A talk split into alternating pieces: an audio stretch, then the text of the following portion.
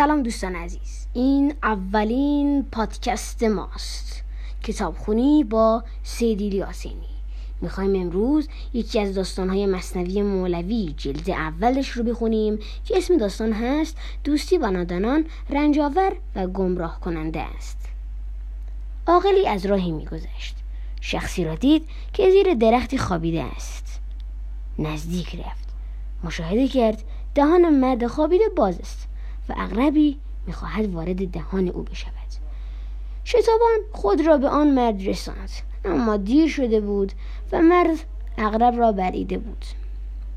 مرد عاقل که چاره ای نداشت چوبی برداشت و مرد خوابیده را بیدار کرد و تا می توانست او را با چوب دستی کتک می‌زد. مرد خوابیده که از ماجرا آگاهی نداشت فریاد می‌زد که چرا سر من می‌زنی؟ مگر من چه گناهی کردم؟ بدنم را زخمی کردی سرم را شکستی.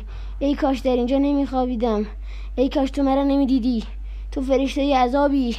آه مرد عاقل آنقدر به او زد که حالت استفراغ به مرد روی داد و هر چه در معدهش بود بیرون ریخت.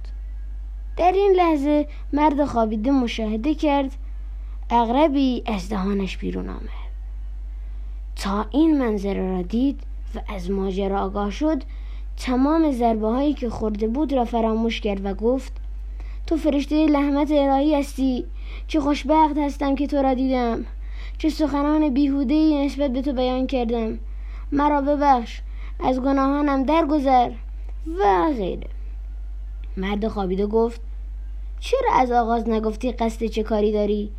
تا من این گونه با تو سخن نگویم. مرد عاقل گفت اگر در این زمینه سخنی می‌گفتم از ترس جان می‌دادی.